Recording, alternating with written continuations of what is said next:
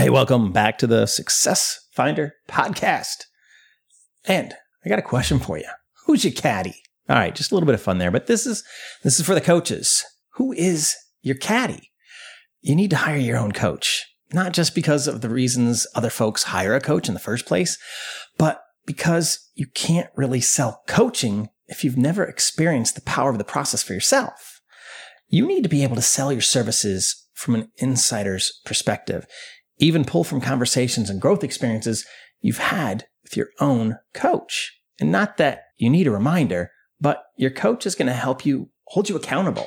They're going to encourage you to take a leap of faith and do things that could be scary, uncomfortable. Comfort kills, I say.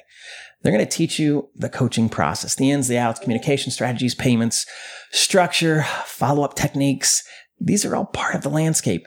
And these are things that you can't get from the well intended internet, Google search per se. Figured out. And, you know, they're also going to remind you of life's most important keys in your long term success.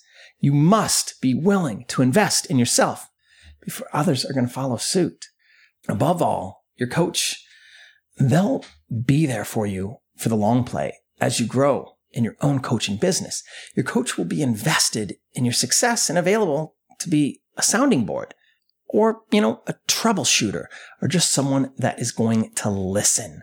It's like a professional golfer and their caddy. Sure, the golfer is the one who's ultimately responsible for the swings, shots, and misses, but it's the caddy's job to provide support, perspective, and to help with the heavy lifting. As Henry Longhurst once said, a good caddy is more than a mere assistant. They're a guide, a philosopher, and most of all, a friend. A coach should be all of those things as well.